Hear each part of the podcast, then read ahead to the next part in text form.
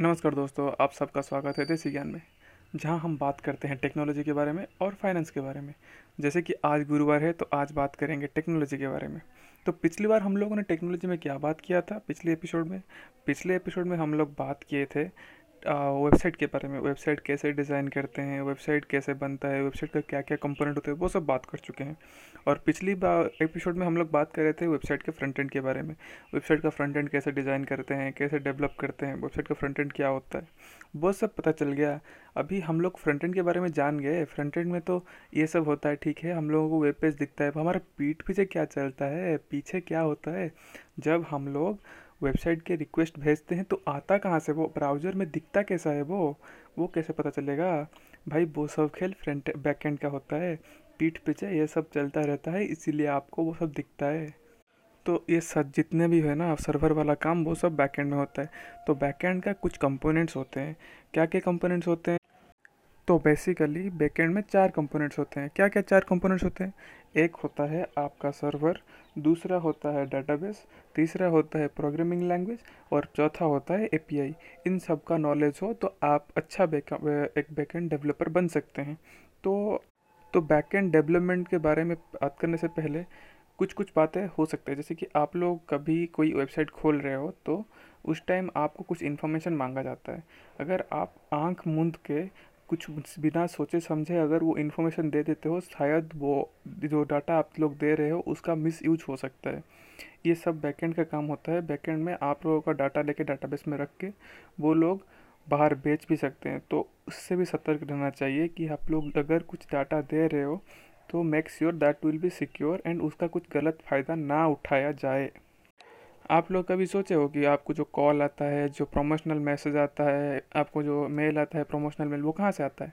वो उनको कैसे पता चलता है आपका मेल आईडी क्या है, आपका फ़ोन नंबर क्या है? वो सब कहाँ से लेते हैं? वो सब उनको ऐसी जो वेबसाइट्स होते हैं, उनके थ्रू ही मिलता है। आप जब कुछ भी एरा गैरा वेबसाइट में अपन अपना डिटेल्स डाल देते हो ना, उनके डाटाबेस में वो रह जाता है। और वो कुछ कुछ वेबसाइट होते हैं ना, वो उस डाटा को बेच बेच देते हैं दूसरों के साथ और वहाँ से उन लोगों को अपना, तुम्हारा मेल आईडी सब मिल जाता है और वो लोग मैसेज भेजते रहते हैं। तो ये सबको ध्यान रख के कोई भी एरा गैरा वेबसाइट खोल के उनको डाटा मत देना। और बाकी हम लोग अभी आते हैं बैकेंड के बारे में।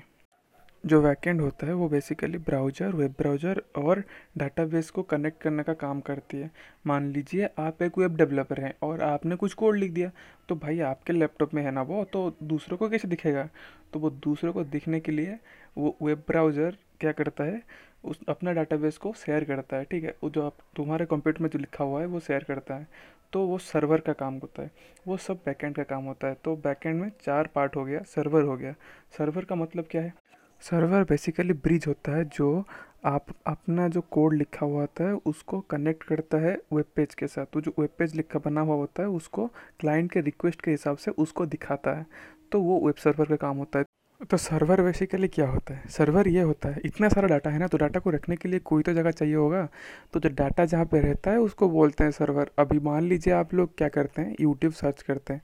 यूट्यूब में एक सर्च किए तो यूट्यूब जो सर्च कर रहे हैं, वो डाटा जाएगा, उस रिक्वेस्ट जाएगा यूट्यूब के सर्वर के पास। सर्वर उसमें से डाटा निकालेगा और उसको क्या करेगा, आपको शो करेगा। ये होता है सर्वर का काम। तो सर्वर को जोड़ता कौन है? ये इंटरनेट। और आप लोग ये भी सुने होंगे कि सर्वर डाउन हो गया, सर्वर ये हो गया, सर्वर काम नहीं कर रहा है, वो सब क्यों होता है? वो होता है क्योंकि ट्रैफिकिंग ज़्यादा हो गया। ट्रैफिकिंग मतलब अगर ज़्यादा रिक्वेस्ट आ गया एक टाइम पे तो डाटा को सर्व करने के लिए जितना भी प्रोसेसिंग पावर होता है, उसके पावर अगर नहीं होगा तो वो हो सकता है ना? जितने भी बड़े बड़े कंपनी हो गए, उनके अपने पास अपना सर्वर होता है, जैसे कि फेसबुक हो गया गूगल हो गया यूट्यूब हो गया, उनका खुद का सर्वर होता है। बट आप अगर करेंगे तो आपके पास तो अपना सर्वर होगा नहीं। तो आप क्या करें? आप यूज़ करेंगे कुछ ओपन सोर्स सर्वर जैसे कि अपाची हो गया और और भी कितने सर्वर्स हैं जो कि आप यूज़ कर सकते हैं अपने प्रोजेक्ट के लिए। मगर ये सर्वर्स मतलब उतना एफिशिएंट एफिशिएंट नहीं हो सकता जितना गूगल का है या फेसबुक का है, क्योंकि उनके पास बहुत डाटा होता है रखने के लिए। जैसे आप रेस्टोरेंट में जाते हैं तो आपको वेटर सर्व करता है, वैसे ही डाटा को सर्व करने के लिए सर्वर होता है डाटा अब पता चल गया सर्वर क्या करता है। तो सर्वर को कैसे पता चलेगा कि क्या कब करना है और कौन से रिक्वेस्ट में क्या करना है, वो सब कैसे पता चलेगा? पता चलेगा सर्वर को कौन बताएगा कैसे क्या करना है। उसको बताएगा उसको बताएगा प्रोग्रामिंग लैंग्वेज प्रोग्रामिंग लैंग्वेज क्या क्या प्रोग्रामिंग लैंग्वेज हम लोग यूज़ कर सकते हैं? जावा जावा स्क्रिप्ट और Python P H P dot net ये सब यूज़ होता है सर्वर को प्रोग्राम करने के लिए और बैकएंड में। तो पाइथन का कुछ फ्रेमवर्क्स हो गया, जैसे कि जेंगो फ्लास्क जावा का वैसे स्प्रिंग जावा स्क्रिप्ट जैसे नोट जेस वो सब हम लोग यूज़ कर सकते हैं डॉट नेट जावा वो सब यूज़ कर सकते हैं सर्वर को प्रोग्राम करने के लिए। तो अब पता चल गया कि सर्वर को क्या कब करना है। अभी और क्या चाहिए? डाटा है मतलब उसको मैनेज करने के लिए क्या चाहिए? डाटाबेस चाहिए। तो डाटाबेस को मैनेज करने के लिए क्या चाहिए? डाटाबेस मैनेजमेंट सिस्टम तो वो भी डाटाबेस मैनेजमेंट सिस्टम ही करेगा। कुछ नया डाटा डालना है, निकालना है, वो जो भी करना है, वो हम लोग क्या कर सकते हैं? डाटाबेस मैनेजमेंट सिस्टम ही यूज़ कर सकते हैं। डाटाबेस मैनेजमेंट सिस्टम बेसिकली क्या करता है?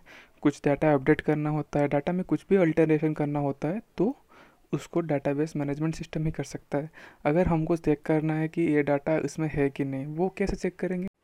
बड़े बड़े कंपनी जो होते हैं ओरेकल गूगल फेसबुक वो अपना डाटाबेस मैनेजमेंट सिस्टम खुद बनाती हैं।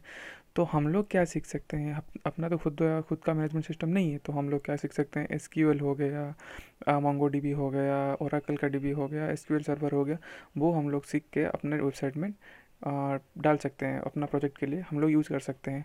बाकी ये तो तीनों कंपोनेंट हो गया डाटाबेस हो गया सर्वर हो गया और हमारा प्रोग्रामिंग लैंग्वेज हो गया। बाकी और एक कंपोनेंट है एपीआई तो ये एपीआई होता क्या है? Basically A P I stand for application programming interface तो इसका क्या काम है हमारा वेबसाइट बनाने में? जितने भी डिफ़िकल्ट डिफ़िकल्ट फंक्शनैलिटी होते हैं ना, वो सब हम पूरा नहीं लिख सकते कोड में। तो हम लोग क्या कर सकते हैं एपीआई यूज़ कर सकते हैं। इसको यूज़ करके हमारा जो डिफरेंट डिफरेंट बड़ा बड़ा फंक्शनैलिटी होता है कम्प्लेक्स प्रोग्राम होता है ना, उसको हम लोग डायरेक्ट इम्पोर्ट करके यूज़ कर सकते हैं किसी दूसरे का लिखा हुआ कोड को। तो एपीआई हम लोग दो तरह का API इसके लिए सीख सकते हैं, जैसे कि हो गया रेस्ट एपीआई और सोप ए पी आई हाँ सोप मतलब एस ओ ए पी साबुन ही है। उसका भी एक ए पी आई आता है, उसको भी हम लोग यूज़ कर सकते हैं। तो इसमें से फ़ायदा क्या होता है हमको? हमको ज़्यादा कॉम्प्लेक्स कोड लिखना नहीं पड़ता। हम लोग उसको डायरेक्टली यूज़ करते हैं। और हमको बहुत ईजी रहता है कोड लिखने में और सिंटेक्स बहुत ईजी हो जाता है। ये थी वो चार कंपोनेंट्स वेबसाइट के बैकएंड के बारे में। हम लोग समझ गए कि वेबसाइट के बैकएंड में क्या क्या होता है, ये सब चारों कंपोनेंट से क्या क्या काम करते हैं। चलिए एक एग्जांपल के थ्रू समझते हैं, इनका काम कैसे होता है। मान लीजिए आपका एक फेसबुक अकाउंट है और आप Facebook dot com page visit करना चाहते हैं तो आप क्या करेंगे? वेब ब्राउज़र में फेसबुक डॉट कॉम को रिक्वेस्ट भेजेंगे।